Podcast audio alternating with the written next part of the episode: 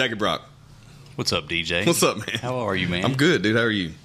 I'm I'm doing quite well, thank yeah, you. Yeah, yeah. So uh, you're a man of very many uh, talents, and you have a lot of uh, a lot of crazy shit you've done in your past. Let's let's let's just start talking about it because look, we've known each other probably. Fuck, man, eight years, something like that. I don't know, something like that. And um, we've never really sat down and talked about you. It's always everyone else has something going on.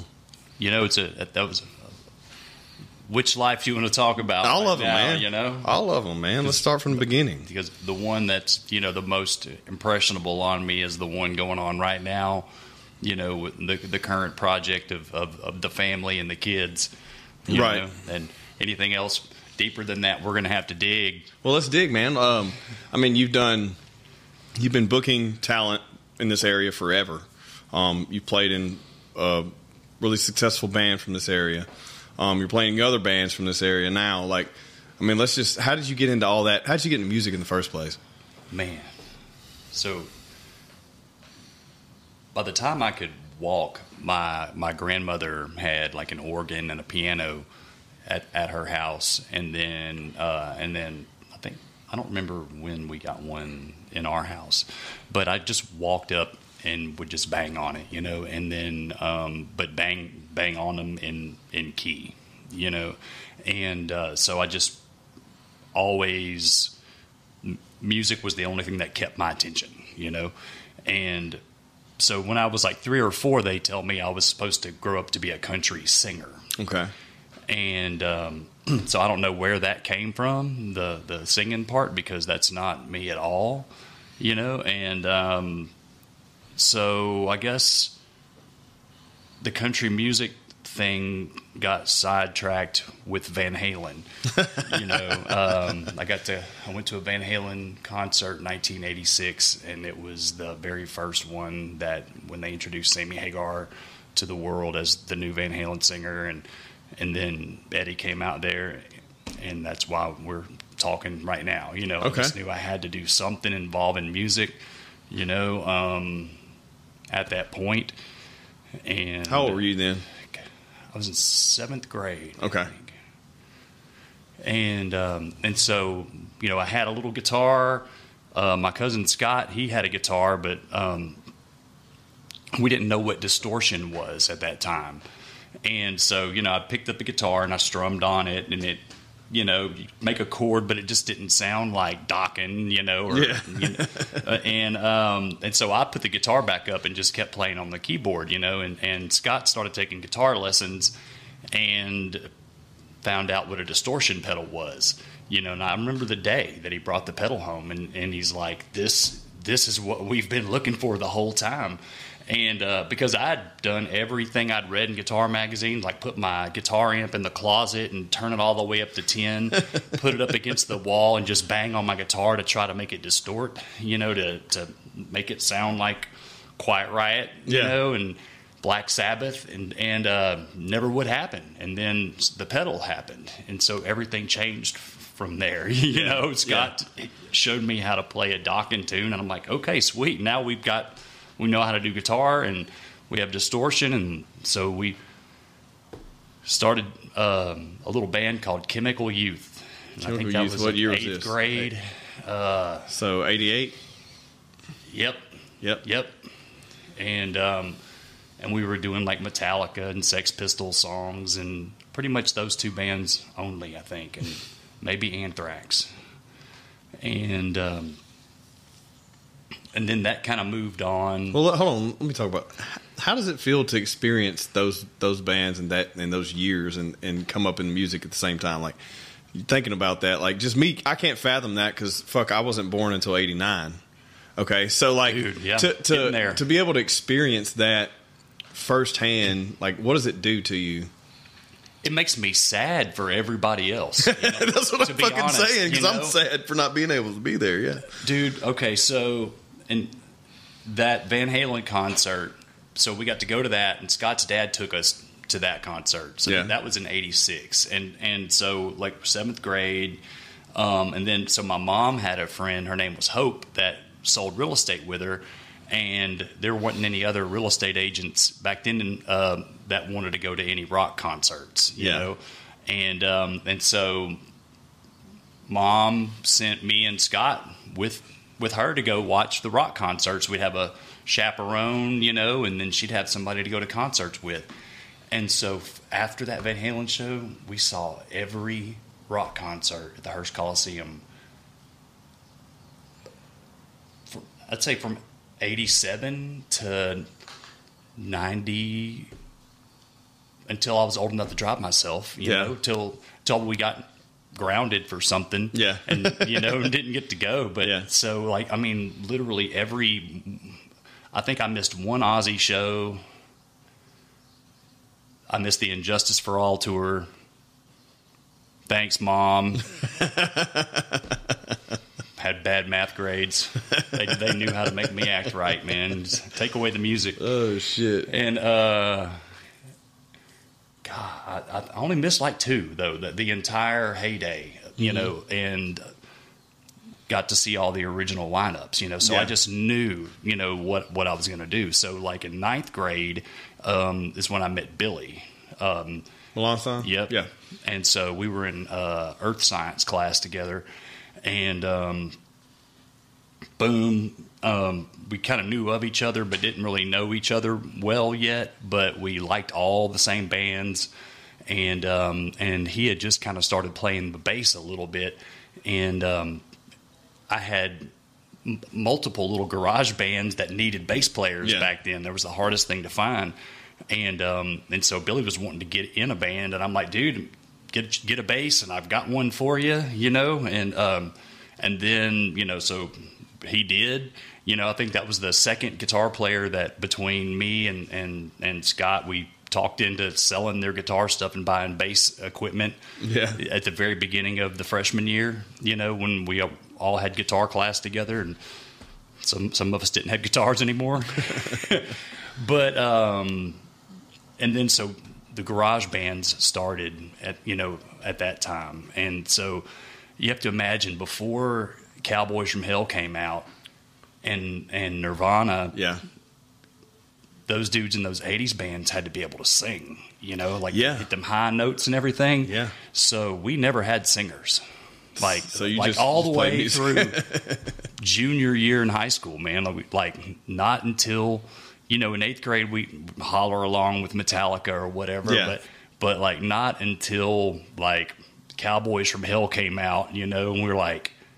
Ah, that's a, that's the noise. That's the yeah, noise that's we what make. We want to hear. Yeah. You know, you can yell, and, and you don't have to be able to sing like. Yeah, you don't that, have to you know? Be a vocalist yeah, necessarily. You don't yeah. have to be a singer. Right, right, right. Yeah, yeah, yeah, yeah, yeah, yeah. I mean, ultimate vocalist back in those days, and uh, so that introduced Dimebag Darrell to everything too. Yeah. So that just made everything snowball.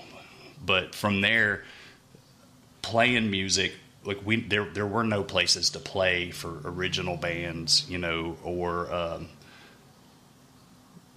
no all ages things. You know, there there was a little thing that popped up, like in eighth grade, that lasted a summer, and it was like a, a cheerleading building, you know. Yeah. And, and the mom was cool enough to let us, you know, play in our little garage bands on the Fridays and Saturday nights down there, you know, and um. So when we, we'll fast forward a few years, and there was absolutely nowhere to play and do metal or original music. I can this, only imagine. This was like... It was the early nineties? ninety-four, probably. Okay. ninety-five. And I would have to rent out this old grocery store, uh, Midtown it? Hall. It, Where it, was this at? Which is Kings Highway and Old Mansfield Road. Okay, this is in Shreveport, yep. Louisiana. Okay. It's where the biotech uh, center is now, okay. which where Blade Studios was most gotcha. recently. And so literally I would have to rent that place out, and then I would have to hire Chuck Scroggins to come do production there. And then I would also have to hire like S P D to come and do security. Mm-hmm. And uh, then I had to make sure that there was Cokes and waters and chips and everything for everybody to have, and a stage. And then I had to make sure that it was insured. And then I had to make sure that people came. Yeah. And that became promoting shows without me realizing it, really, you know? And so basically, like, we do all do, do all the work to do an event. Yeah. And then just give away all the money at the end of the night. They just split it evenly with everybody because, mm-hmm. you know, that you just didn't know any better, you know? And right. meanwhile, so I'd, I'd take a signature loan out from whichever Pioneer Bank back in the yeah. day or whatever, and um, get the cash I needed on Friday and hoped that I could bring it back on Monday. It, you know, hope I could bring it all back yeah. to them and not have to owe them anything. Yeah. And um, and it just worked more often than it didn't, you know. And um, so it was out of necessity, you know, that I started doing the shows. And then um, I guess my first national act was kind of an accident, really. Um, it was um, Coal Chamber. Okay. And so Coal, they had played a, a radio show in Bossier, and whoever had organized the whole thing hadn't dotted all of their I's. And um, I don't know if it was with uh, an event permit or scheduling or something, but anyway, Coal Chamber didn't get to play. And so there were a lot of people here that were upset about it. And uh, I knew a couple of guys in the band, and um, we were just talking, and I didn't know the tour manager was standing right there, and he heard me. I, I was confused at how it could get messed up. Yeah. You know, like, I don't even understand how this hap- could happen. And uh, and he goes, well, here, um, he asked me a couple of questions and then handed me a business card and told me to call his boss on Monday, and they would come back to Shreveport and play for play for me next time. And um, and so that guy's name was Dave Kirby, and um, little did I know that he was he taught me how to do a whole um, offer sheet, and you know, and showed me, like, after you risk all this money, you know, there's a line item for you to actually make a promoter profit on there, you know? And I'm like, oh, you know, and it's like, and uh, he's like, well, how are you getting paid? And I'm like, well, the guy that owned the club would give me some money, you know, yeah. and I, I was happy with it, you know? And, and, um, and so like, he like showed me how to do it at that time. And then, uh, Southpaws opened up in downtown Shreveport, and then they, they wanted national acts to be playing there. And so basically they just gave me a job doing the national acts there, and, um, and asked me not to lose them money, you know? And so that's what we tried to do, and it worked. And, uh, here we are all these yeah. years later. So, I mean, I just kind of like stumbled into it at that time at, out of a necessity. Yeah. And it just, you know, I've just been a proponent for original music that whole time since then, you know. And so just from, I guess I went from there to, to, to the Soundstage. So from like ninety-nine to two thousand five, um, you know, uh, we had a really good run down at five sixteen. Yeah. And, um, yeah. That, and then it's just, here we are. Yeah, you know, I mean, Peter Pan syndrome lives on. So, you know, so I get to play music with my best friends and work in the music business, and you know, we're, yeah. we're here. We're at work today, both yeah. of us, right? Yes, sir. Cheers. Cheers. Know? Yes, sir. Yes, I mean, there's um, well, there's just a lot to that. There's a lot of things you didn't talk about, but there's that, that's a summarized version, I guess. But like. So, I mean, I get worried about talking too much, man. Dude, don't you know, worry about when it, we're bro. in a podcast. Don't worry about it, bro. We have plenty of time. So, I mean, we're only fifteen minutes in. We have plenty of time. so, um, um, yeah. So, what are some of the? You're in multiple bands. Um, you play with Tragedy, which, you know, a lot of people. Who, all right. So, look, this podcast is broadcasted outside of just this area, so there's probably a lot of people who don't know about these area specifics, and then also, you know, bands that may not be familiar to them. So sure. let's just talk about everybody you've played with. Okay. Um, like that anyone would know. Crack Fight. Um, okay. My metal band, we've gotten around pretty good, you know, okay. and that was uh, a band that came out of Covenant. So, so Covenant was the band that when I was renting out the, the, the old grocery store yeah. to, to do our events was for that band, you know? And so, and then Crack Fight kind of became um, an, a band that from Covenant to Crack Fight, except for I went from guitar player to drummer, um, because it was just a, it was supposed to be a, just a joke, you know. Like yeah. we weren't, and, it, and we ended up just having such a good time that, you know, twenty years later we still do a show here and there, you know, and and um, so right about the time Crack Fight was forming, about a, about a year after that, is whenever um, I joined Tragedy, and I guess that's right end of two thousand, early two thousand one. Okay.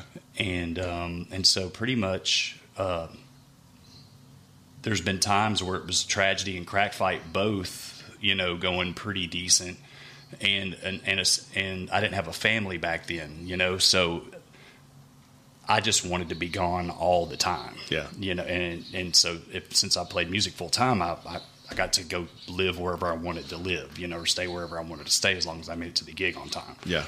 And um, so that was a really fun, you know, fun little while of my life. And, um, you know, since all of that, you know, we've um, we started Cody Cook and the Bayou Outlaws, yeah. you know, and um, and so that was an, another thing that was more like Cody came out to the bar and was having so much fun, you know, hosting uh, open mic night. He'd never been on a stage before, you know, that we put together a band for him for his birthday. Just and really? We just thought it was going to be a one-time thing. Okay.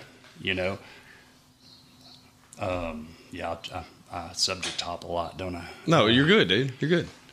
Yeah. I'm keeping up with you. We Li- got it. Yeah, so literally, man, so we... Um, it was going to be a surprise, you know, and I, and I talked to to my sister-in-law, Jennifer, Um, to play lead guitar and Billy on bass, and I guess it was just uh, me on drums, and we didn't have uh, a keyboard player or anything right at first, but we learned like eight of Cody's songs and four cover tunes and, and played a, a concert for his birthday, you know, and then that just happened to be a lot of fun for everybody, and, yeah. and we've managed to drag it out this many years, you know, and so... From Cody Cook Band, I'm trying to not get them too confused, man. Um, man, just, man, I'm just grateful that everybody has their own lives and they're all segmented in ways that it, it, it seems to where. When we collide, it's at the right times. Right, gotcha. You know, and and that's what I always try to remind everybody, you know, let's not take things too seriously because it's magical whenever we do get to do something. Right. You know, yeah. and, and so as long as, you know, we don't take crap too seriously, and if something hiccups and keeps something from happening, you know, we just got to go, yep, all right, cool, because that magic time is going to happen next time yeah. when it all lines up. Yeah. Know? And so I guess it was during the pandemic and we weren't playing, you know, Billy and I were doing some recording projects and, and, uh, and, and, and, and, and with Chris too, we we're having yeah. some really good times. Yeah. And, uh, then, uh, I get a phone call from Leif Shively, you know, and I'd known Leif for, since this, I mean, through Swamp Donkey, you know, and, and playing together, um, you know, with Cody Cook and, and yeah. Louisiana Swamp Donkey.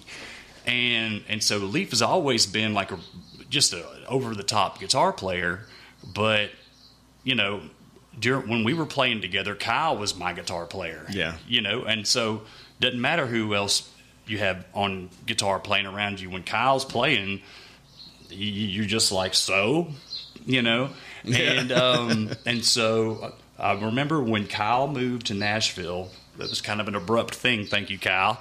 And, uh, and Leif was like, man, you know, I can play anything that, that Kyle can play, you know. And and, it, and at first, like, as much as I, as awesome as I thought that Leif was, I was like, man, I don't think he knows what he's saying, man. Yeah. Kyle does some retarded stuff, man. I don't even, doesn't even make sense. And, um, And so I just got to know Leif more and more, and they were putting together this band. And uh, personality-wise, it's just it's it's full time, like a Will Ferrell movie, all the time. Yeah, you know. And then as musicians, he I mean he was a hundred percent right. Anything that Kyle plays, you know, Leif goes, "Sorry, Kyle," and he plays it right back to him, and and and then they play it in harmony together, and um and then Slimmy and Gavin and and then Eric, you know, I mean. Uh, honored to be asked to be a part of that, you know, and uh, and so every time that we play together, it, it's a spectacle, and um, and I love it because nobody takes themselves too seriously yeah. there either, you know. They they do at their craft, but as long as you're willing to laugh at yourself, man, you know, and and not take yourself too seriously, then we can have a good time. Yeah, and yeah. and and. And fortunately, in that band too, everybody has. Leif has a new baby, and Eric's got a bit. Everybody has businesses, and and so our schedules, for the most part, seem to line out the way they should, or the way they need to. Yeah. Well, it's and, just it's it's cool to be able to see these passion projects turn into something that's more than that. You know what I mean? Because there's so many people that start a band in a garage, they never do anything with it. But you've taken that and turned it into some. So many things, but you've also been able to work with people from all over the world, like in and be in rooms with people that you otherwise never would have been able to, had you not, you know, went down that road. If you think about it. Yes. Okay. Yeah, that's a whole different aspect. Okay. Yeah. Let's wow. talk about it. Wow. Yeah, because wow. I, I mean, that's all I think is like this man. I know you're so well connected in the music industry that you know so many people that if I were to be in the room with these people, I'd be like, holy shit, this is so-and-so right here. But you've become probably a little jaded to that because you've been in the industry so long. Dude, all right. Hang on. Let's, let's do this before before I tell this story. Yeah. It was... Uh, I get sixteen or seventeen. And... Uh, What year was it that we got to do the thing with with James? James um, Burton. Burton. I have no idea. All right, so I mean, to me, this is the best story ever. Okay. Um, well, first off, give some context, because a lot of people don't know who James Burton is, because we're just spouting off names here, and people don't oh, know who yeah. they are. Yeah, I think everybody should. They should. They, James, they should, James but they should don't. Be on like when you apply for your driver's license or whatever. It should be on the test. Yeah. You know what I mean? Yeah. Um, okay, so yeah, James Burton is um, an iconic guitar player from Shreveport who kind of was like the first rock and roll kind of style guitar player. You mm-hmm. know, he had the hybrid picking, and um, he played on everything that was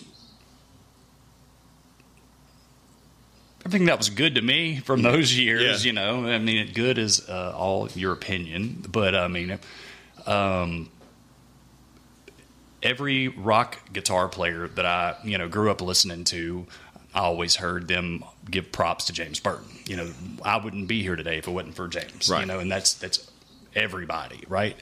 And, um, so it was like early American Tragedy days, man, like maybe two thousand two, two thousand three, James had a club in downtown Shreveport, and they did a showcase, uh, Battle of the Bands kind of thing down there, and they had us host it to, to make sure people showed up to, to watch, right, yeah, you know? Yeah.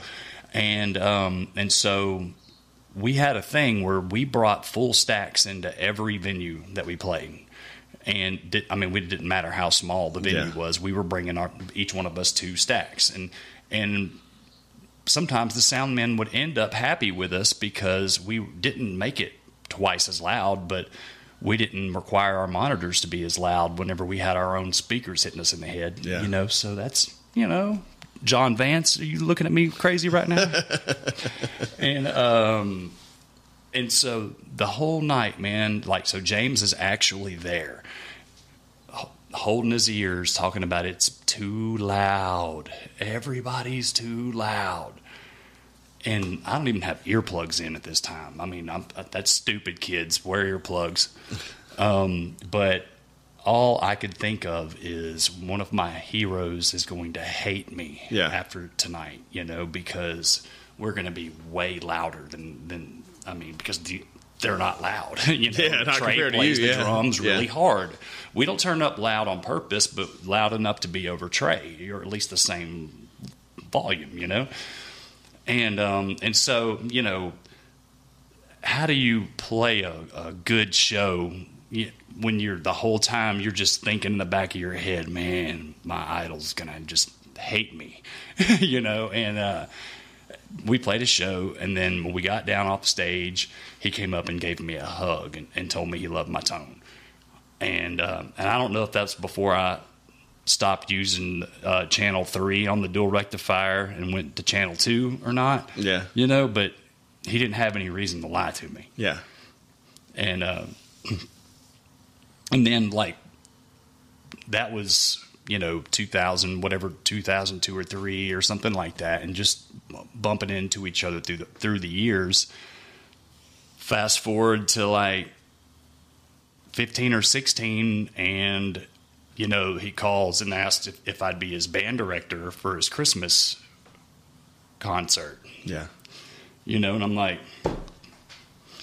I don't know, man. Okay. That's, Let me, let me look at my calendar and see, see what, see what, make sure I don't, you know, have anything extra going on that night. You know, I'm like, um, let me call you back. So you're apprehensive. You're like, oh shit. Yeah. Is, because I didn't, yeah. that's man, that's a heavy load. Yeah, exactly. That, that's yeah, a super, just like, yeah. Okay. You know, yeah. You know, and, and I grew up, you know, watching the Elvis concerts, you know, and the, the videos and, and everything, and just being a, a huge Elvis fan and, and Burt James fan and everything else. And, and, and then just knowing who he plays with. And mm-hmm. then like, he, he wants me to play drums and be his band leader. And, and like, I'm like, I, I can't play all that stuff that Ronnie Tutt plays on those live concerts, dude. I mean, like, have you paid attention to the drums yeah. on like, the Hawaii, you no, know? No, I haven't. No, I've not. I mean, it's like Slayer or Mastodon okay. drumming, okay. you know, but but with Elvis, because yeah. all the they were on some some stimulants yeah, back some in good, the days, good you know. Shit. Yeah, there was some and good they shit. Were. I mean, it was fast. Yeah, bro. Like and so so obviously, I, and I was like, well, yeah, yeah, okay, yes, sir, we'll do it, you know, and. And, uh, and so he, he let me bring the whole Bayou Outlaw, you know, group on that. And, um, and so we were just all just didn't even really know what to say about it, except for it's a lot of pressure and we better not suck, you know, I mean, like no matter what, don't suck. Yeah. And, um, and so I just remember the day, man, I was driving down the road and, and, uh, and I've talked to James, I mean, just, knew so many times, you know, but like when he called my phone and he a- asked if it would be okay if we just jammed at my house in my studio instead, because his was all set up, you know, for a session, you know, and then uh, the other studio was set up for like a photo shoot. So would it be okay? Yeah. yeah. You know, and I'm like, holy shit. He's going to wait, my he's house coming now. To my house, bro. What? You know, and I'm like, clean up, everybody. Yeah. We got to clean, dude. Yeah. James is coming over, you know. And um, and so, man, I, I I just remember the day that, that, he, that he came out there and we rehearsed, you know, in the studio. And after we went through, like, The Chris, the Christmas song. Oh, never mind. No, this is a good one. You like this? Uh, so we did "Suspicious Minds." Nice. And on the recording, it fades out. You know, just it's just the chorus over and over and yeah. over again. You know, and and um, and so I'm supposed to be the person to come up with an ending. You know, and I'm like, dude, I'm said, man, how did y'all end it? You know, because I don't, I, I don't know what to do. And he goes, do you, do you want to know how I ended it with Elvis? I just dropped my sticks, you know? I yeah. was like, no, please, how did yes. you end it with Elvis, you know? And he's, and that's how we ended it too. Like, he, and, and, and so, you know, after a beautiful practice, you know, I'm just sitting there, you know, just thinking he's got his guitar on still. Like, you know, we've, done my favorite Elvis tunes. I'm like, man, uh, play me anything that you did with Merle Haggard. Okay, that's interesting. And I was expecting, like, Working Man Blues, yeah. you know? No, he busted off with Mama Tried. Mama Tried, okay. And I dropped my sticks all over again. Like, I literally could not help myself. They just fell out of my hands, yeah. you know? And before you know it, I'm, like, trying to... Uh, he goes, come on, you know? And I'm... I'm uh,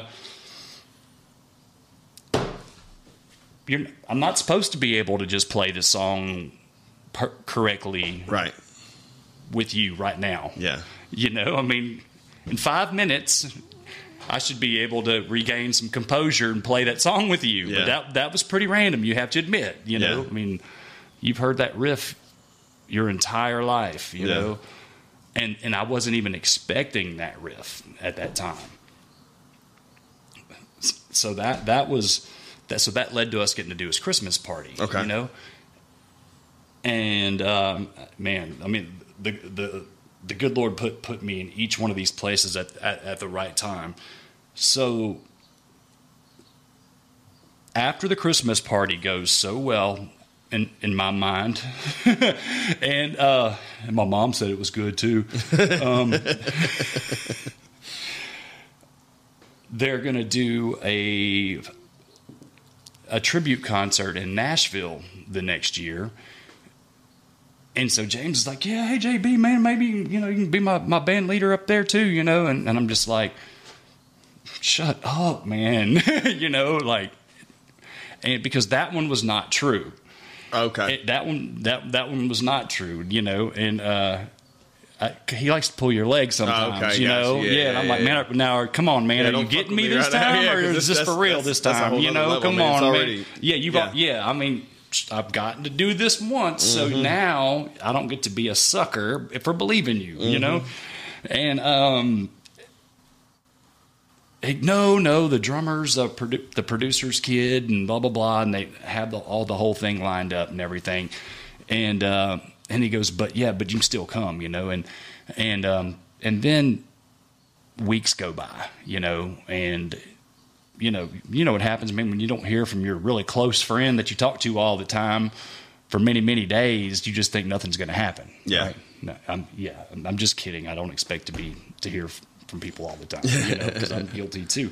But, um, it's leading up to the show, you know, and, um, And so I'd been communicating with Louise a little bit about it. And, um, and I was like, look, if y'all need any, uh, photography or video work, you know, that you guys can own, let me know. And I'll bring my gear and you, and, and you know, I'll do the usual, you yeah. know? And, um, they just had too many things going on and they forgot, you know? And, uh, so Cody and I, Cody Cook, we were we were going up there anyway to Nashville, and we crossed through Little Rock, Arkansas, and Greg Miles calls me, and, um, hey, man, what you doing, you know? Oh, man, me and Cody are just cruising, banging in Little Rock, you know? Yeah. And, uh, and he goes, well, man, um, you, do you want to be the hero of the day, you know, for James and Louise? And I'm like, man, that's a tricky question sometimes, yeah. you know, what's it going to be? And, um, and he goes, well, do you have any video gear with you? And I'm like, as a matter of fact, I do. And, uh, and, uh, he goes, well, they don't have anybody lined up to interview the other guitar players, um, for behind the scenes. And so, you know, if you could do it, then uh, you and Taylor could go interview everybody, and uh, everybody will let Taylor ride in, James' granddaughter, you know, and yeah. and uh, and so I'm feeling really secure right now about this interview process because I've been told that Taylor's going to be the one asking the questions and doing the interviews ah. to all of my guitar playing idols that yeah. are going to be here, you know, and um. Nonetheless, that I don't have a tripod with me. I don't have any lighting. Did I have a microphone? And I had one lapel mic with me. That's all I had. And, um, but I, of course, you know, oh, and it was snowing. And so, uh, so downtown or Nashville was going to be on pretty much gridlock anyway. Yeah. and uh, the C M As were in town, so there was no video gear available to rent. There was nothing, no lenses. I mean, nothing. I mean, like, we exa- exhausted every mm-hmm. Nashville resource. Yeah. So I went to Best Buy, and I got a twenty-nine dollars tripod, and I think I had the first ring light that anybody on that production team had ever seen, and um, because they were very impressed with it. Yeah. Yeah, they... They, they they they thought that I was a real professional, and, and um, you know, they, they could tell that my video quality was going to be excellent, and that I really knew what I was doing with my uh, lapel mic, you know, um, for an interview mic that I had to hold like this for every, everybody, and my in my twenty-nine dollars I think tripod, and the ring light, you yeah. know, and. Um, Hey, dude, it ain't about the tools. No, it's about, yeah, right. It's about knowing how to how to use it, right? Exactly. And um, and so, and th- this was the X M radio people that were kind of patronizing me in such a wonderful way, and I got all the interviews, you know, and they got like one interview, but that's what they get. but but so imagine this, dude. So I'm getting these interviews. My job is to get these interviews, and I'm just kind of like, I'm waiting on Taylor, right? 'Cause, and and so I got everything set up, and more than once that, like, I had my sticks like this, you know, and my and my camera and everything. I'm and I'm getting ready to follow her out, and she just leaves me, you know, and like, then finally I'm like, hey, um, are you, are you gonna do these interviews? And she goes, I'm not interviewing anybody, you know. I mean, I'm not, I'm not going to be on camera doing that, you know. I'm like, crap, you know. Yeah. So then I'm, so I really don't know what to do. So I've been there for like two hours by this time, and um, so then we go to to solve another crazy kind of kind of awesome little issue that popped up, and uh, and Miss Louise goes, "Hey, how are those interviews coming?" And I'm like, I don't have any interviews yet. You know, I've been waiting. Well, oh, honey, I mean, that's what we need you here for, is these interviews. And I'm like, well, what do you expect me to do? Like, just go knock on everybody's door and just say, hey, I'm here to ask you a few questions about James? And she goes, that's exactly what I expect you to do. And I'm like, okay. I mean, I mean, all right then. You know, nobody ever said that. And, and, um, And so, like, Cody had, had ran an errand or something, and I'm like, nine one one, nine one one, um, whiskey, you know? And um, because, like, this time the, the bars haven't opened or anything, um, you know, for this event. Or, and um, and so, you know, Cody got back there, man, and, and it was a couple of Jack Daniels, and then it, we were on, man. Like, and um, I've got the craziest interviews. Uh I did not get to interview Joe Walsh or Brian May um, because Tanya Tucker kept delaying us, but she did make it up to us with her tequila. There you go. But what kind of tequila was it? She has her own. No shit, does yeah, she? Yeah, yeah. It, it's, re- it's, it's really good, okay. and, and I don't remember what kind it is because Sammy Hagar was there, and he was just doing his rum. Yeah. And, you know, and so, I mean, just, you know, just, I don't even, can't believe I'm talking about this right now because it just doesn't seem real that, yeah. that, it, that it ever really happened, you know? And so Albert Lee is the first guy that I, that I stumble in on, you know? And, um, and, and before, before that happened, so, you know, I walked up, and I guess the security guard thought I was somebody else, um, and so they had let me right into the venue. And after, behind me, there was a knock on the door, and it turned around, and it was Marty Haggard right there. Damn. And, um, and the security guard didn't know who he was, and he didn't have a lanyard, and he wasn't going to let Marty in, you know. And and I was like, man, look at his face, man. you know, um, he looks like his dad. Think real hard, man. Yeah. You know, because the security guard was in his sixties. Yeah. You know, I'm like, just think, man, one of the best voices in country ever. And uh, and uh, so that was just that was kind of funny that day that that um, I got to vouch for Marty, you, you know, to get in the venue. Yeah, you know, and. and uh,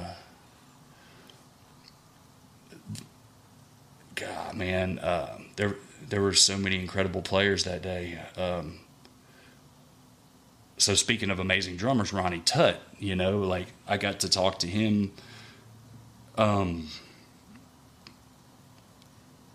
and just ask him, like, who was your favorite drummer? And he was, you know, Buddy Rich. Yeah. And, uh, and of course you would think that, you know, somebody his age, would, Buddy Rich would be the guy. But I'm telling you, man, when you go home and you watch that Aloha from Hawaii yeah, thing or whatever, you pay now, yeah, attention yeah. to the drums. Yeah, I, I have mean, to now. Ronnie's got like huge double bass drum set, man, and, and he and he's playing like Taylor Hawkins looking style, you know, and just as fast, if not faster. You know, and, and so I was, because I was like, man, did you listen to it? Never mind. What about? Never mind. You know, yeah. like never mind. These guys must have all listened to you. You know, yeah. and. uh And so that was, it was intimidating to play with James because of how, you know, how fast Ronnie played, you know, and, and I played extreme metal and was worried about playing fast enough. Yeah. That's crazy These to dudes think are about. in their seventies. Yeah, that's crazy to think about. Those guys are the pioneers for that, right? Because you hear like shit like you have Slipknot or something, you're double bassing and shit, and you hear that and you're like, this is crazy, but that shit had been done a long time ago. Yeah. It's just, it's played with a different style of music. So people didn't, they didn't, the emphasis wasn't on that one sound. It was on the whole production, right? Yeah. I mean, I guess it, it, the, whoever your audio engineer man right. can make a, any song sound like a different genre. Right. You know, I mean, pull the distorted guitar and vocals, you know, out of death metal and you might have some kind of prog. Yeah. Something, you know, or, um, that was the most incredible thing, that blessing that I got, I believe, was, was through music was that, you know, so, was getting, so I'm getting making the, sure I'm not screwing anything else up. The introduction to, to James and then helping him with what was done locally and then it transpiring into you being able to actually go there and connect with all those people. It wasn't as, I mean, accomplishment in itself is to, to get to do all that for him, but then in turn go up there and then be in the room with all those people. Bro. Um, we're on an elevator and it's me and Cody and Brian May and I uh, forgot Garth Brooks, guitar player. I'm sorry, Garth's guitar player, because everybody knows what his name is. I don't. But it was him and his daughter, and yeah. his daughter had some fancy boots on. And uh, and so Brian's standing right here next to me and Cody's right behind me, and um, and and Brian just goes, nice boots or something like that. Or, I really love your boots or lovely boots or something. And uh, and Cody goes, well, thank you very much. And Brian, he probably had some old ratchet ass dildos on too. He did. and, and Brian had to speak up real quick and goes, no, I was talking about her her yeah. boots, mate. You know, and I was like, sure you were, Brian. It's fine. You know, and uh, we're all friends here. So that was kind of funny. That yeah. that one that was. Uh, And then, uh, yeah, the, there wasn't any Joe Walsh interaction besides a high five as he as he walked out. But uh, at one point, so Sammy Hagar's coming by, and um, he's got a red solo cup in his hand, you know. And the first thing I say is, "Don't hide it, divide it." Yeah. and uh, and he looks at it. He goes, "I just poured this one for me." He goes, "He goes, you keep this one, and I'll make myself another one." And uh, and so it was his rum. And so I know Cody was videoing me at that point, you know, and I and I and I think I take, took a picture and sent it to Jessica, and I was like, "Hey, if I come home with something I didn't that I didn't leave with, it's Sammy Hagar's fault." You know, and, I'm, and I'm hoping that this this will you know sanitize it or you know, yeah. it, and um, and so you know I got to say, man, um, I know you hear probably hear this all the time. But you know, you're my favorite singer for Van Halen. Yeah. And uh, and he's like, Jackie, man, he goes, man, uh, he goes, I'm the only singer Van Halen's ever had. You know, and I'm like, dude, come on, man, you know what I mean? Favorite front man, how about that? Yeah. Favorite songs. You know, so so that was really cool, and then get, getting to share share that dude's rum, you know, and and uh, and then.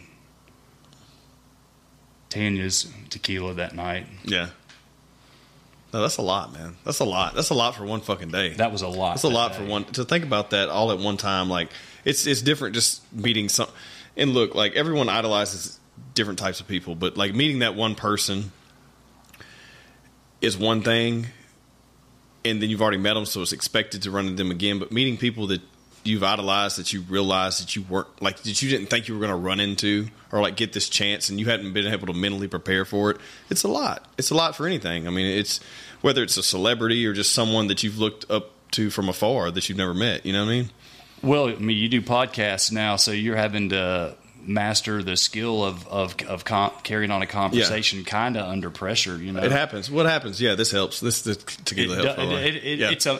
I hate that it's a crutch, man. No. But, I mean, well, I like it. Um, I like it for to, to relax. You know, look, there's nothing better than having a good conversation over some spirits, right? Exactly. If that's your thing. If it's not your thing, fine. Then I respect that. We don't do that. But today we're doing it. You know what I mean? Um, shout out. This is Centenario Cristalino, by the way. And this is left over from, shout out to Cuban Liquor. This is left over from um, a previous episode. We did a tequila talk, and this is some high-end shit. Um, and it's good, man. I mean, you can enjoy it. You don't need any ice. You don't need any mixers. You don't need shit. Room temperature in a glass. That's it, straight up.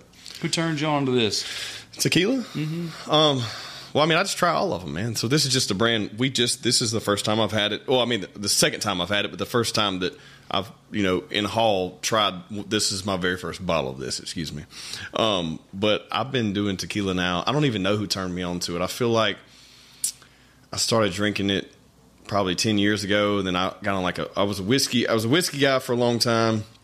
And then I kind of swapped. Me and Chris Hemingway, we used to drink a lot of vodka. We just went straight vodka, and I would do like vodka and water with a little splash or something, you know. Cutting carbs. Yeah, pretty much. Mm-hmm. Trying to trying to look good naked, man. And and um, we got on down the road, and I, I just I got out of the vodka thing, and I, I started drinking tequila, and I really don't remember what pivotal moment it was or whatever it was, but it did have something to do with watching The Rock come out with Terramana and seeing all the benefits if you're going to drink any out. Alcohol's not good for you regardless, so I'm not going to say it's great for you. But if you're going to have anything, this is better metabolized from what I understand, the way it's produced, and it's not made out, you know, like it's made out of agave plant versus corn or rice or potatoes. So it's it doesn't, you know, it's supposedly not uh, supposed to create more sugar production and stuff like that in the body. I don't know. I don't know the research behind it. All I know is it's supposed to be a little healthier. So I was like, well, I'm going to start drinking tequila instead. And so we started doing the podcast, like the tequila talk, and we would try new tequilas, and I've just kind of gotten to where I, I'm bougie now. Like, I only want the good tequilas. Like, the Patron that people are shooting at the bar is not the good tequila. Mm-mm. It's a higher end, but it's still silver tequila. It's not aged in any barrels. This is aged. So this is aged in barrels. It's an añejo, actually, but then it's triple filtered back through charcoal and silver, this specific one. And then it gives it the flavor it has. So this is actually just like a whiskey, but then it's filtered. And it doesn't burn at all. No. And I'm acting like I could read the label, but those, but those letters are really small. And I was trying to see what part of Mexico. All right. They're all they're all from Jalisco. So every tequila is from Jalisco. Um, that's where. Is that near Cabo, from. Man? What? I don't know where it's at geographically. Everything's from Cabo. Near Cabo. Yeah, he's gonna Jamie. Josh has got this, man. You got it. Um, but yeah, it, Jalisco is where, where all the tequila comes from, and that's where it's all imported from and produced. And, um, but the distilleries there, the, the ways some areas like the agave they get is from, are from certain areas. So what, based on elevation and how they're farmed, the flavor's different. And then based on how they're distilled and produced, the flavor's different. But it, I've learned so much about the shit.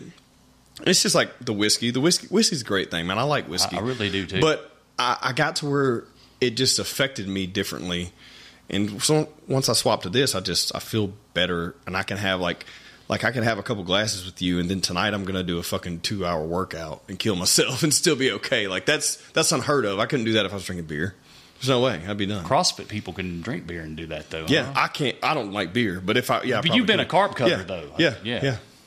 But I mean, it, I enjoy it. Well, I appreciate the lack of carbs in this because I, I, I did have me a uh, a Cajun uh, steak and cheese, courtesy yeah. of, of Bojacks yeah. down there earlier on the food truck bread. So, uh, you know, it's, I appreciate you uh, helping me watch those carbs. Good old food For, truck bread.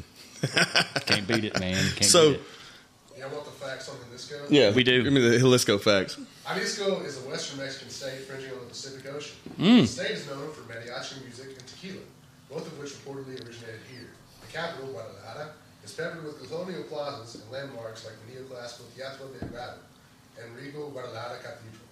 With its twin gold spires, the neighboring Palacio de Gobierno, houses murals by Mexican artists on the Clemente Rosco. Okay. Can you throw like a map quest in there from that to uh, Cabo Wabo Cantina? Yeah. How far? How far from Cabo Wabo? Because there's a reason right next near that. It's on the west coast of Mexico. It's got to be close. Want, yeah. Like Keithville and Stonewall. Like from, from the coast, or do you want like from Guadalajara? I want from the tequila place. Well, that's the whole from from, Guada, from Guadalajara to state, Guadalajara to to, to Guadalajara, Cabo. Yeah, Guadalajara. Yeah. Cabo Wabo tequila. We might have to take a field trip. I'm, I'm down with that because I think that's what I you're going go. for. I need to go anyways, man. I mean, I'm, product placement. I'm doing it all the time. I'm, if I drink so much of this shit, I need to go there and drink it and enjoy it there where it's created it. Well, how do you spell Wabo? No, you don't. Wabo's that's just tequila. Just Cabo's the name of the area. Cabo, Cabo, Cabo San Lucas. Yeah. Okay.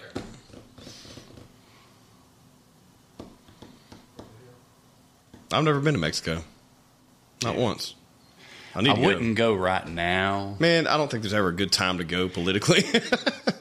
uh, no, it's a little bit worse right okay, now. Okay, yeah, gotcha. Yeah. Boat, cartel not scared of in, okay, uh, at man, all. If you go drive, it's like twenty-two hours. Woo. From Cabo to there? Because Guadalajara to Cabo. Cabo is at the end of uh, Cali, uh, Cali, Mexico, or whatever they call it. What do they call it part of Mexico? Uh, man. Baja, Baja, California. Yeah. You That's said it was on the west coast of Mexico, dude. It's on the way down yeah, there. Like, you know how like that's that's Baja California, and it does this.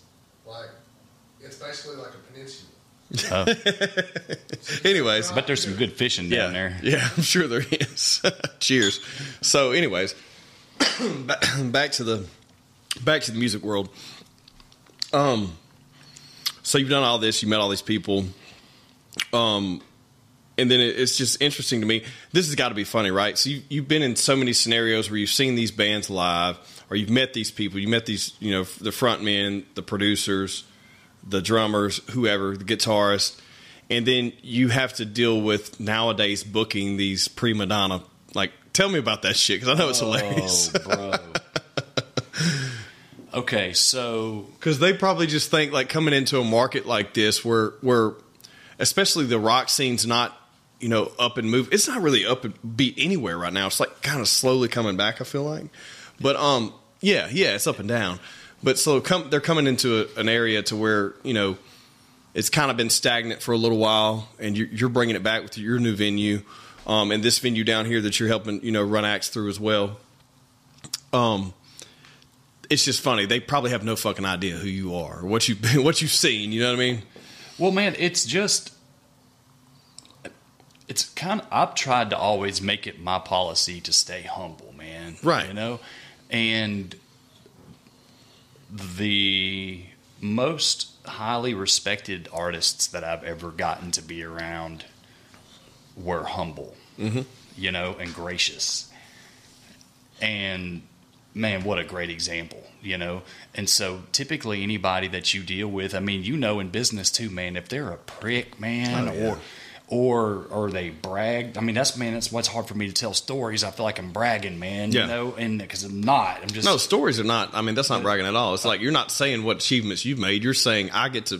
Man, I got to meet these people. Lucky enough experience to experience this. Do, you know, man. It's usually people that are not that are not good mm-hmm. that have those attitudes. Yeah. You know, like the the the, the worst of of an artist. The, like the worst of an attitude. Mm-hmm. You know, don't get me wrong. There's some terrible artists that are really nice, but yeah. But, but you know, the, I mean, typically, like, as a promoter, um, you know, I'll go ahead and, and name drop one that hurt my feelings in case he ever listens to you. You know, Ted Nugent. Oh, okay.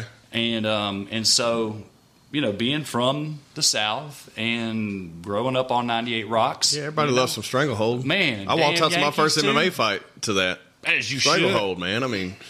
I Dude. mean, Kerry Von Erich did. Yeah. Man. Um, and so we make all these things happen. I, I tried to bring him to town a handful of times, mm-hmm. you know, from, from when I have a job being a talent buyer or promoter for a venue to to the year that we brought him to Silver Star. Oh, so you did bring him. We I, did, I yeah. didn't. I, damn, so, I don't know how I missed that concert. It was Holy a Tuesday shit. Because it sold out instantly. Okay, I mean, yeah. it was a Tuesday. There was no marketing because literally you didn't need any. It just sold yeah, out, yeah. you know? And so we jumped through hoops to make all this crap work for, for Ted Nugent, you know, um, including having him a private R V pulled around back by the stage for him to use for his own little private uh, dressing room, even though there was another dressing room, you know, that er- that everybody else uses just fine, you know, and, yeah. and multiple two tour buses. And um, and so the tour manager knew, you know, that, it, you know, I mean, I told him, hey, man, I've been trying to bring Ted to town forever, you know, and it's really cool that we get to do this. And, um, you know, we'd love to get to meet him, you know, and uh, get him to sign one of our wall guitars or something, you know, and he's, oh, he's not signing any guitars, blah, blah, blah, blah, you know, but, and, uh, yeah, we'll see about getting a picture or something, you know, yeah. and I mean, his, his tour manager had an ego and was a prick right, too. Right. And, um, and so Ted drove in from the airport in a rental, pulled right up to the stage, got up on the stage, played, got back off the stage in his little rental car and left. And like, I mean, he just, he just didn't care. Like he, right. he said he didn't care to meet the owner or the promoter right, that run the right. town. Like he chose to not. Yeah. Yeah. It's fucked up. And we did like everything that he asked right. for, and, and, you know, including. Why do you think some artists are like that though? Do you think it's just, they, do you think it's just, uh, don't not want to deal with anything De- dealing with stuff so long? Ted's not a guy. He doesn't, he's not a, he doesn't drink. He doesn't party. Doesn't smoke. He doesn't do any drugs. I mean, so he's crazy on a different level, yeah. right? He didn't have any excuses for right. all the crazy well, crap well, I mean, he's done in his yeah, life, like most except people, for just mo- being crazy. Most people, like most of those artists, have like they're just go off the wagon, you know, for some reason or another. Most due to drugs or alcohol, right? Sure. Um, but I mean, I just wonder why. Like, I wonder why. I don't know. I don't know the guy. Uh, I've heard interviews with him. He seems like a nice fellow. Seems like, you know, yeah. But I don't know why he would, you know, discount, but I mean, it happens, I guess. I don't know. Yeah. So that, I mean, that was, that was the big league. I think he's the, the main artist that came through in like big league, just like that, you know? So that's the, that's the one that's done you the hardest right there. Tell me this, something you've done that you never would have thought you would have done aside from the James Burton oh, thing. Like something say. You like, holy shit, this is unexpected. I never would have thought I'd be right here in this moment right now. Like, and it doesn't have to be so much starstruck, but just like, holy shit, the turn of events, how this happened. I can't believe it. There's got to okay. be a few moments in your mind. That, okay. You know, and this one don't have to do anything to do with me and yeah. music. So, um, and so my wife's sister, Joanna, um, was doing uh, backup vocals for uh, Reba McEntire in uh, Niagara Falls, yeah. on the Canadian side, yeah. and and this was like the the weekend she was doing that, you know. And so we're like, we love Reba, we love Joe. Um, we're just gonna go and and try to get a ticket when we get there, you know, and. It's a casino show. So, you know, they give away all those yeah, tickets ahead yeah, of time. So yeah. they're, it's way sold out. Yeah.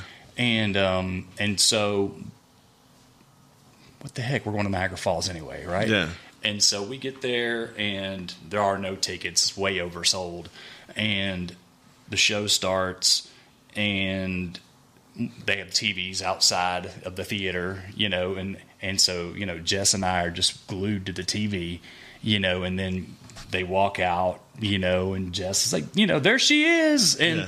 and so meanwhile, like the, the, I guess the head of player development was right there and the head of security and somebody from the venue was watching us like legitimately interested in what was going on on that stage in there. Unlike most people at concerts at casinos, yeah. you know? And, um, and they're like, hey, where are y'all from? You know, and, and, and so we told them the whole story. Wait, you flew all the way up here and didn't have tickets or anything? And we're like, yep. and uh, and they're like, come with, let me, wait a minute, you know. And so then they walked us right down like to the fifth row. Yeah.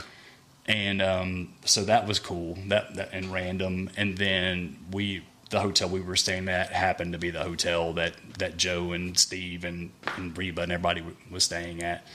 And and so we, you know, hung out in the bar with Reba at the very end of the night. Well, that's, know, that night, that that's cool. Awesome. And um, so, so that was a random. Like, yeah. Uh, and uh, let's see. I mean, randoms. There's so many people. That's what I'm saying. Like you, that's what's interesting to me is that you've been around so many of these big acts.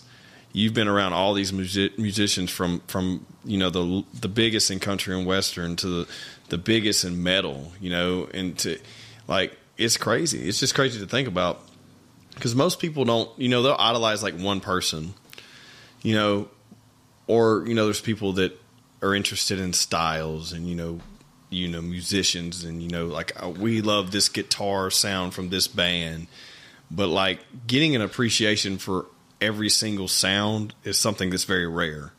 And I feel like you do have that because anytime we, we talk about anything, you're like, well, I got so-and-so coming here. And I'm just like, holy shit, I never would have thought you would be booking that band. But you just, you understand the market and you, you look at everything. You don't just look at, you look at, you always have quality. And, and, and a lot of times you're overbooking it because the, we don't have the fucking market, which has got to be frustrating. Man, you know. Uh, and I don't mean to hit a nerve. I'm no, just I, like really, I just no. think this. I'm just like I remember when you text me three or four years ago, five years ago maybe, and you were like, "Hey, I'm gonna run. Like I'm gonna try to get Tab Benoit here or somebody." You told me I don't remember who it was. I was like, "Fuck yeah!" And then like you couldn't line it up because nobody would buy no fucking tickets. I'm like, this is so frustrating. It's got to be frustrating. Oh, it's very frustrating yeah. to, to not be able to to bring passion projects to right. town. You know, because like. After, let's see, I, I guess, no, like all of the Soundstage days pretty much were not, I wasn't promoting concerts like for a job. Mm-hmm. It, they would be my favorite metal bands that I didn't want to drive to see. Yeah. You know, and, and so I could bring them here yeah. and all my friends could come see it or, or otherwise Shreveport wouldn't have the show ever happen. Right. You know, and, um, And so that was really what, like, it's, and, and, and anytime I do a metal show, um, it's definitely not to make money. It's a, it's a, oh, yeah, uh, you're yeah, not making yeah, any money on metal around here. You, not at all. I mean, probably like, haven't in twenty just, years. It's, I mean, you just, yeah, it's just, it's not profitable. Yeah. You know, it's just a, it's just a labor of love, you know? Yeah. And, uh, but, da- but doing those things, I would get to bring my favorite bands to town. And a lot of times, Um, it, when they found out that it was just my brother and I living at my house or whatever, then they'd, I'd have my favorite band staying at my house, yeah. you know? And so, I mean, like having Mastodon, like sleeping in the living room, that's you know, pretty fucking and, badass. And, uh, they're the main one, you know, and, and Go to War and Soylent Green and Crowbar and like, uh, you know, all my heroes growing up, you know, coming through and crashing at the house, you know? Yeah. And, and um, what does your wife think about this shit? There wasn't a wife back at that time, but not. But now, like, just like, you know, oh yeah, like I mean, you know, whenever her older sister Joanna moved to Nashville, you know, they've kind of been in and around the business like the, the whole time since then. You and know, she's a and, phenomenal vocalist uh, too. Yeah, like the three the three sisters together, man. Yeah. Are, They nobody would have. I got to give her props on air for that last performance y'all put together for that our nonprofit benefit we had. They were amazing. They yeah they that they did a. I I was like proud. I can't say Ike Turner because she might beat me up when I get home. no yeah no you but know, it was it was know, exciting. Like did, I was like yeah. they, they killed it, dude. I was yeah. I was like hell yes, this is amazing. And the, and the whole time I kept thinking, I'm like, you know, she don't half-ass do anything, no. you know. So it's about it's about to be be all in. Yeah, yeah, um, yeah. And that, that that was great, man. And that's, you know, speaking of her, you know, my wife, I I heard her sing before I ever even knew what she looked like. Oh, I'm sure. I would. All, I was like, you had to have met her met her through that, right? Yeah, yeah. I, man, it was when we were touring full time and I was home for the holidays and I uh, was having dinner with my mom and dad at Superior, uh, the Mexican grill, you know, yeah. and we're over on the, the diner side and I'm just trying to have some dinner with my, with my, my people while I'm in town, you know, and I'm, and there's a band over there playing with a female singer, you know, and I'm just distracted the whole time. Yeah. Gosh dang, you know? And so finally you know, I had to, I, I, y'all got to just give me a minute and let me go over there, you know. And uh, so I peeked around the corner, and I was like, man, she's good looking too. Yeah, go over there, spit some game. You know, and, uh, I've never really had too much game, man, you know. And uh, I never would even know a girl liked me if she wasn't sitting in my lap. You yeah. know? And, um, but I knew her bass player that night, you know, so that was like my little in. Yeah. You know, and then she came over there and introduced herself to me that night. And and that's the first girl that's come up and said hi to me without me having a guitar on or after a yeah, show or okay, whatever, okay, you know, yeah. or being at one of my shows. And so, I mean, that's the first one in years. And I was like, wow, she likes me for me, yeah. you know. And, and um, now, you know, sixteen years, almost sixteen years of marriage, and a thirteen-year-old and an eleven-year-old later. Hell yeah, you know? Man. And now, uh, you know, that that's my... my creative primary focus, yeah, because you know, we've got a, a studio that's just about lined out, you know, at the house and ready to record, and a couple of drum sets set up at any time, and any instrument that you would want to play or need to play, you know, is right there. And because I want to like be able to be the president of anything that my kids are passionate about, mm-hmm. so I can just make sure that if you get on the island, that you're worthy of being on the island, you know? Right. And, and so I can throw off any, any bad ones, you know? Yeah. No, that's and, important. Uh, I think that's good. Yeah. That's, that's, yeah. Anything that you've seen me like dive heavy into the last five years, it's all been because that's my kid's been passionate about it. I'm like, okay, boom, we got to get that, you yeah. know, it's, well, you got make the best of where we are. So now you have this new venue too, right? So you have Shreve Station. Yep. So what's going on with that? Man, um... because first off, hats off for you, to you for doing something in downtown Shreveport, because it takes some fucking balls, sir. It, man, You look. must have balls, like, to just... or I'm a glutton for punishment, yeah. or, you know, uh... yeah, I'll, I'll watch what I say about some of these things. you know, um... There, so okay, so with East Bank District being packed, you know, every Thursday, Friday, Saturday night, yeah, that's two thousand people. Yep. And um, how many people live in Narcotics? About three hundred thousand ish. More than that. Yeah, more, more than, than that, that, I believe. Yeah, more yeah. than that. But yeah, yes, so, I, I mean, think we have a two hundred fifty thousand metro here. So if you go outside of that, yeah, I would say probably three fifty, four hundred. Yeah, and, and and so. Whenever I say that I've been blessed in like every area of my life, you know, mm-hmm. so when Riverside Warehouse was going away was when David Alvis decided to build the stage at Silver Star, you know, and Tommy Brooks, you know, calls me and he's like, hey, you need to, you need to go talk to David Alvis mm-hmm. because uh, you need to be over there doing that for him. And uh, so I'm, well, I don't know him. I've never met him, you know. And so Tommy called David, and then David called me. And um, next thing I know, we're building a freaking stage, right? Yeah. You know, and a big, nice place. And um, and so the first year, we did a whole bunch of concerts. And then, um, then kind of like after that, David has a very loyal customer base. Mm-hmm. And, um, and he knows how to cater, like, specifically to his clientele. Right, right. And... Um, And that, and he stays so busy and, and does so well at everything. Like that's all the busy he wants, you know? I mean, that's busier than what he wants. And he like grants us more shows, you know, right. because it feeds everybody kind of thing, you know? But like, um, that being said, it's so specific, you know, what he wants to do there and what he doesn't want to do there. Right. You know, and so at the same time, you know, I mean, I've been friends with Bo and Peanut for a while, you know, and, and I was, you know, helping them out when they had their little wooden stage in the back, you know, and, and we're, you know, doing some, like, like Bo was kind of getting like me with some of my metal bands too, you know, like yeah. some bands we really love that we know we're not going to make any money off of, but man, if we could just share this with the people around here and maybe get, help show them what some really good music is they haven't heard that maybe will open their minds to listening to more music like that, then those of us that are in the live music business could book more things that we like to listen to, you know.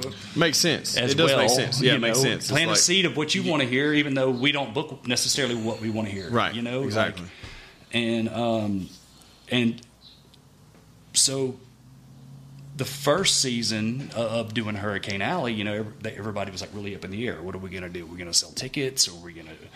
Uh, do some ticket events? Are we going to do free events? Are we going to do national acts? What are we going to do? You know, and so just kind of throwing things all over the place. And again, I'll say that's God watching out for me again, because that was the year that, that COVID, you know, had gone away or whatever.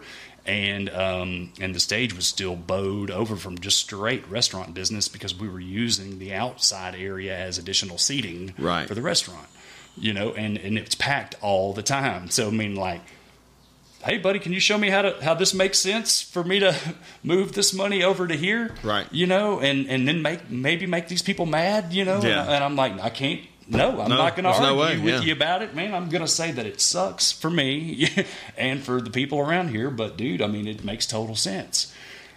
But that gave me a whole summer here for, for Bo and Doug and Peanut and, and Brian to really figure out what it is they wanted to do here, which is – nothing like there that, that goes on yeah, right, over there, right? Right. right? Yeah.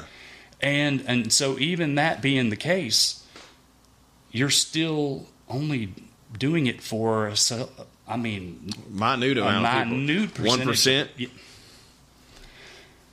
You know, I mean, there it is. You know, ten percent. And, and so the Shreveport thing, man. I'm just, I'm, I'm from Shreveport, you know, and. um Back, you know, in the early, I guess, like two thousands, uh, the Tourism Bureau would like send me to festivals every now and then, like as a diplomat for Shreveport, to try to bring festivals here, you know. But like, thanks for the the free hotel and stuff, you know. But yeah. we didn't have anything to brag about yeah. back then, or really, you know, or anybody cooperating um, within, you know, the city government to make it reasonable to yeah. do anything. Yeah. This is the early two. early two thousands or whatever. But, um, and so me doing the Shreve Station thing was not really supposed to happen. you, okay. You know, like, um, I really liked, um, the lot, you know, right. And, and what Edgar and Deshay had going down there.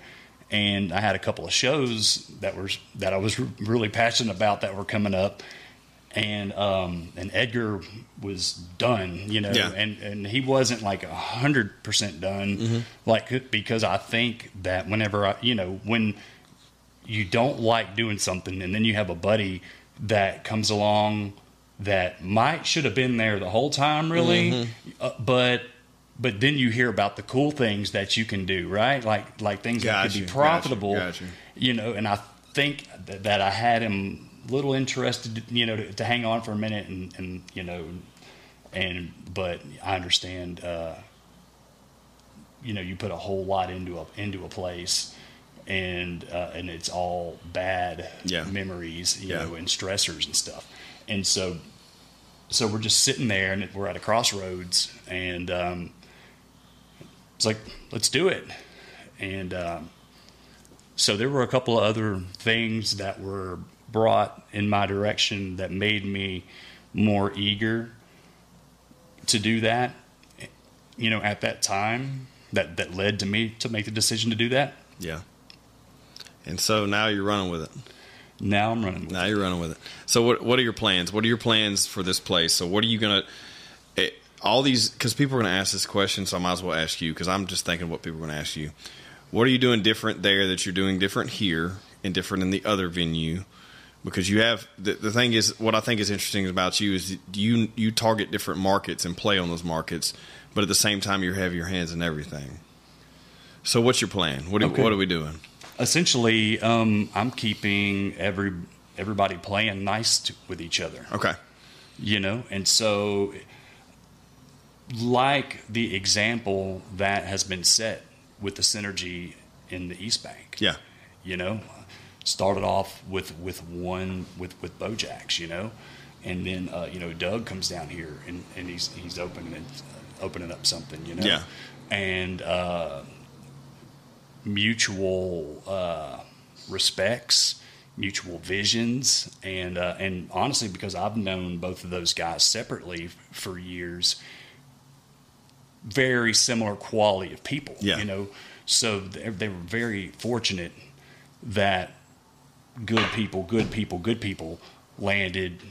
It's not fortunate; it was it's destiny. Yeah, man, yeah. You know, and so so essentially, um, one what I'm not going to be doing in Shreveport is anything that's going on here. Right. At the same time. You okay. know, we're, we're, I'm not going to be touching the same wallet. Okay. That um, I'm not going to be asking the same person to even go out uh, more than once a weekend. Well, I have you know? to ask you, we, are we getting more metal back? We, yeah. Yes. Yeah. That's that's what I had to okay. ask. I mean, I got to know. Come okay. on, man. So I, I, I kind of led to this. We need, we need metal back. I led to this earlier. Bring metal back. You know, is um like so... So my, my son's really into music now, okay. you know, and there's, you know, not really any all ages places um, to be, you know, um, like for like Hurricane Alley. This is a very high end production for a place that's free to get in. You know, it ve- yeah, so very much you, so is. Yes. You have to be polished and ready to be yeah. on that stage. Yes. And so my goal in Shreveport is to have a stage that is ready for any major label band that wants to come in and step on that stage. Okay. But it's designed for high school kids. And and so um, my project there is going to be to mentor um, youth into. So you have a less bands. intimidating venue. That's more invite, that's inviting to everyone. Well, yeah. Much, yeah. Well, and, and there's not a bunch of restaurants lined up right there that's going to have, you know, customers a, a lot of, a lot hanging of, yeah, around yeah, yeah. that need a, to not hear yeah. somebody play their first bar chord right, right. or something, yeah. you know, it, and it's gonna, it's a way more forgiving thing. Makes sense. And, um, and, and, and that's just my, that's my vision for that down there. And you know that market, like you thrive in that market. That, that's just. You really do. So yeah. like, why not, you know? It's not here. It's got to. It's got to be. It's got to be somewhere. It's got to. It's got to be back here again. Yeah. You know. And so. And so. My thing with with Shreve Station is it's a place that's expensive to, uh, to pay for. Yeah. For me to pay for. You know. And so I need to program it every day. Yeah. You know. So I. I don't. I don't want to be the only person promoting concerts there. So I mean, it's just a, a super. A reasonable place for, you know, outside promoters to come in and, and, and bring their favorite bands t- to town too. Yeah, and you, you got my boy. And, Jake. Hey, if they're willing to pay for it, I'll I'll help them. You, you got know? my boy Jake DeMint back boxing there too. Oh, yeah, that's man. awesome. Yeah. yeah, yeah, man. So like, his- but doing stuff like that's awesome, man. Like having a venue, um, having a venue that is very diversified. I would say, you know, where you can you can do all types of things. Where you know, have food trucks roll up. You know, while there's music going on, while there's a boxing match going on, what have you, you know? Yes, man. So, and we got a car show coming in May, there you, you go. know, custom car show. Awesome. And, uh, just a, another place for people to assemble, you know, and, um, I'm really excited to cultivate these young bands, you know? Well, and, that's, and, yeah, and I mean, the, that that's where your there. passion's at. And, and yeah. I think everyone knows that, you yeah. know what I mean? I think just talking to you today, I know that more because it's like, if you're going to do something that's a business venture, whether you even make profit or just break even, you might as well be doing something that you enjoy doing. That's the only thing you I know? can do, man. Because you've done all the other shit, right? You know what I mean? Yeah, it's like at it's this point. Funnel it all in the kids. So yeah. like even in in the bands, you know, that I still play with, you know, we pretty much do festivals and all ages shows. Yeah. And so, you know, I mean, I'll have the kids selling merch or yeah, there's you know, your venue like, right there. Or um, I mean, they travel with us, and and it just really, I, I felt like I've had an, enough of self gratifying fun. I mean, yeah, I mean, know, and the thing is, like, you can do it for yourself now. You've been doing it for everyone else so long. Now you have a venue where you can do it for yourself. You know what I mean? You know, and you know what to do and what not to do at this point. You yeah, know what I mean? yeah. It's you know, it's yeah, it's it's just uh, it's interesting, man. Mm-hmm. You know, it, it it carries a big footprint. I bet. And uh, you just try to make the right decisions. Yeah. And we'll leave it at that. Yeah, we'll leave it at that, man. Yeah, yeah. So again, it's it. I just had to give you a plug, man. I don't want to get I don't want to get all into the depths of your business or try to you know it, it, or politics or anything like that. But I just uh, I know. I know how hard you've been working in this industry for how long, and now that you have something that you're doing for yourself while you're still helping everyone else, I think it's amazing. Dude, thank you, man. And I think it's amazing that you have people around you that support that too, that are not that are not at your you know heels about it. You know what I mean? Well, I was worried, man. Right. I mean, first, why wouldn't you? Know? you? Because yeah. you know this fucking market, right? And yep. I say this, I say this. Because a lot of people don't know. So, and I've discussed this on the show before when we talk to people like down here, because we all know the synergy and how everyone works together. But this market for so many years has been so overly competitive that no one would let someone else shine without them getting their fucking feelings hurt. Oh, sure. Yeah. And there's a new collective group of people, you being one of them, that understands the bigger picture. And so the more we have those people, you know, work with each other, the larger this picture is going to become. You know what I mean? But it's been needing to happen for fucking fifty years. It ha- I mean, it really it has hasn't happened. To happen. Longer than that, probably. It probably hasn't happened since the fifties. If you think about it, you know, in this area. Well, a lot of th- things, man, you hear, well, man, look, you, you take you take your pie, which is what you have, yeah. you know, which is our market, right? And yeah. then you start cutting each little segment out of it, and you realize how small the pie is, really. And um, and so they're like, well, man, how do you possibly think that business model is going to work? You know, if you know you've only got this percentage, of, you, your probability is only this, yeah. whatever, based upon your local market. And I'm like, okay, well, the the thing, like our local market, we have some great people here, yes, but our local market as a market sucks. We need to bring tourists in to stimulate yeah. our market, yeah. you know, and it and casinos are not the way to do it, because um, bigger and better's right there in Oklahoma, you know, and, and so we can't put it, we can't hang it all on that, you know. There has to be multiple reasons. Yeah, it's got to be here. Multiple options. And family-oriented things are, I mean, that, that's really all I'm interested in doing, you know. Um, well, I mean, look how much money that people spend on their children. Youth sports. Look how exactly. Look how much money. It's it's very easily. easily doable in other avenues like music and entertainment, dance, all that shit. Like how much money is spent on those so things. So much money. Yeah, I mean, it's it's it's not far-fetched for people to spend that money, and you know, but that you have to have the the area to do it. You know? So I like it, man. man. I like it. Yeah, so there's no reason why downtown Shreveport and downtown Bossier could be couldn't shouldn't be seen as, as one thing. Yeah.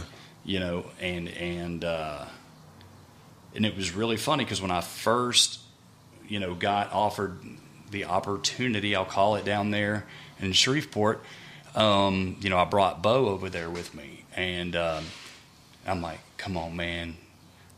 He goes, and and, and, uh, and they had just signed another deal, yeah. and I'm like, "I ain't asking you to do anything, man, yeah. you know, but how awesome would it be to have, you know, have the East Bank on the West Bank too?" Yeah. You know, and, and, and really just to set an example to everybody and all of the other venue, bar owners, restaurant owners in, in the market, that I'm like, if all you're doing is going after your backyard and worrying about what everybody else is doing, then you're already behind. Yep. You know, and I think... You know, those of us that, that do have uh, successful things that are currently going, I mean, we're we're looking at how do we bring outside people in, mm-hmm. you know, to experience, you know, the quality of people that we that we have that live here, that serve others, you mm-hmm. know, and, and and and the experiences that, that we want to create and share with everybody. You know, I mean, I mean, you throw uh, party gras, bro. I mean, you ha- you gotta you gotta know. You got to love the feeling oh, yeah. of, of every little bit of that. Yeah. You know? I mean, it's great. It's great to have, it's just great to have that many people in one area that are all doing something for, for someone else. Yeah. You know what I mean? Well, I mean, like for me, when the, when the pandemic shut everything down or whatever, um, I got offered opportunities to do streaming events, you know, and, and get paid pretty well to do streaming events my, with the video background and everything. But, I'm I'm not I'm like against that. Yeah, you know, yeah. I mean, I'm like that. That's not nothing about streaming an event gets my adrenaline no, yeah, going at no, all. You yeah. know, I mean, like I, I need every every little bit of stress leading up to it, you know, and I need problems to pop up here and there, you know. And I, you, I need people. I need to see people waiting in line, like getting like, and and then I need to see smiles on everybody's faces, mm-hmm. you know. I, I mean, all of that is what it takes to make me okay at the end of the night, you know, knowing that I did something good. And streaming doesn't feed any of those selfish desires that I have. Yeah. You know? I mean, like it's got to be more more than a dollar, I guess. Well, I think you know? that um, I think that bringing the East Bank of Bossier and downtown Shreveport together over time is not far fetched. And I think I just commend you for being. You're probably going to be the first step of doing that. If you really think about it, you know, there, there are other things and motions that hopefully are going to start happening over the course of the next year or two in these areas. But I think yours is the milestone, because if you can do what you, what I know you can do, then I think it's going to bridge a gap that has been here for so long.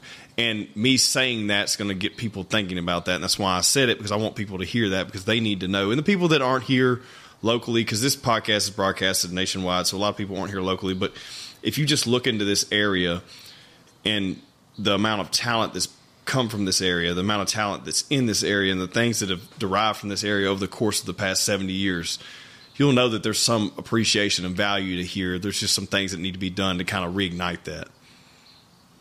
Indeed, man. And, and, and it's really people working together to, yeah. to create that synergy. Yep. And, you know, so if, if you've got business owners that are worrying about what other business owners are doing in different places, and you're, then you're behind the ball already. Yeah. You know? And what, and what we need to be worried about is what more can we do to, to make what we have more appealing to others, you know? Yeah. Just worry about, just worry about what we've got going on, you yep. know? And now if you're making investments, like if you're, you know, booking an expensive concert, sure, then you have to pay attention to what everybody else is going on, you know, and, and make sure that you're not like trying to do something on the exact same time, you know, and, uh, and then everybody loses. Yeah. You got to play nice with everyone, you know, and, but, but, but that's, but that's it, you know. I, I'm seeing a lot more synergy coming from, from places these days, you know, and people. Well, I think everyone's like, fuck, we've been each other's heels for so long. We got to try something. We got to try to get along at this point, right? Damn. Yeah, that that would make sense. Yeah. I, I, I've always done a good job of trying to just not pay attention yeah. to the haters. And yeah, and I'm not, I, I just see critics, it from afar. Yeah, I'm, you know, I don't, and, I'm not in it. I just see it from afar, but I know, I know, I know it exists. You know what I mean?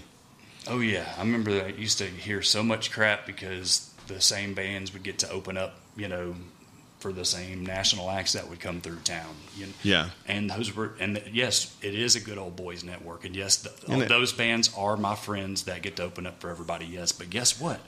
As soon as they see that that band's playing or whatever, they ask, you know, hey bro, do you have support for this? You know? Yeah. Perfect timing, you know? Exactly. Let, let, I can submit you, you know, but then, then you have others that sit back waiting and expecting you to reach out and ask them if they want to do it. Yeah. And then if you don't, then, then you're the asshole that only books their friends, yeah. you know, or, or, or what, or whatever other well, the hard thing you want to come up with. And I'm, you know, like, yeah. the hard thing about it for you though, is everyone's your friend. So you're always going to piss someone off. Always. It indeed. Is what it is, yeah, man. T- yeah. it, you're a likable guy. Like someone's going to get mad. It is what it is. Fuck them. You man, can't please look, everyone twenty-four seven. Man, especially, you know, uh, Mister Uh, new, newlywed there, you know? Yeah. Like there's, we got more important things to worry about who we piss off now. Oh, yeah. Yeah. I don't we got, we got to keep care. A happy roof. Yeah, dude, there, I don't man. Care about anyone else. All now that at other this point. Stuff, man. Yeah, I worry about my family and that's it, man. And we, you know, keep doing these things that we're doing that helps everyone. But other than that, yeah, shift of focus has changed. Could care less about any of that noise in the background. Well, see, my wife can beat me up. And, yeah, my, and mine I, probably can beat me up probably, too yeah, on a so, good day. But I think, not that I would know, but I think this is my wife now is probably the first one that that that is strong, just physically strong enough to beat me up. Yeah. So how do you feel about that, man? Like, you know, y'all ever arm wrestle for fun or what? No, we don't arm wrestle, man. We uh we compete against each other in CrossFit, and she kicks my ass ninety percent of the time. Every now and then I get her, and then that just pisses her off more, so she'll beat me next time. You know, so. That's good stuff. We enjoy it. We stay on each other's ass. We enjoy it, man. It's a good time. Well, look, dude, let's wrap this thing up. You got anything, any last words, man? Anything you want to throw out there? Anything we didn't talk about you may want to, you know, mention? I don't want to get in trouble for forgetting something. Well, you didn't come in here with the script, bro, so no, I don't I care. Didn't, man. You're not going to hurt my feelings at all. Not really, man. Just thanks for having me, and thanks for all you're doing in the community, man. Yeah, man. And, uh, and for constantly grinding, you know. And and I love the motivational stuff that, that you share on social media, you know, and, and grinding all the time. And, and so, I, I you know, I, I I like being around people that, that yeah. motivate me and inspire me, dude. I just, uh, I just, I don't know. I was such an asshole for so long. I feel like I need, to, I need to make amends, man. Do better things, you know. But you don't. That's part of growing up, right? You know what I mean? Well, you were living in a small town, dude. Exactly.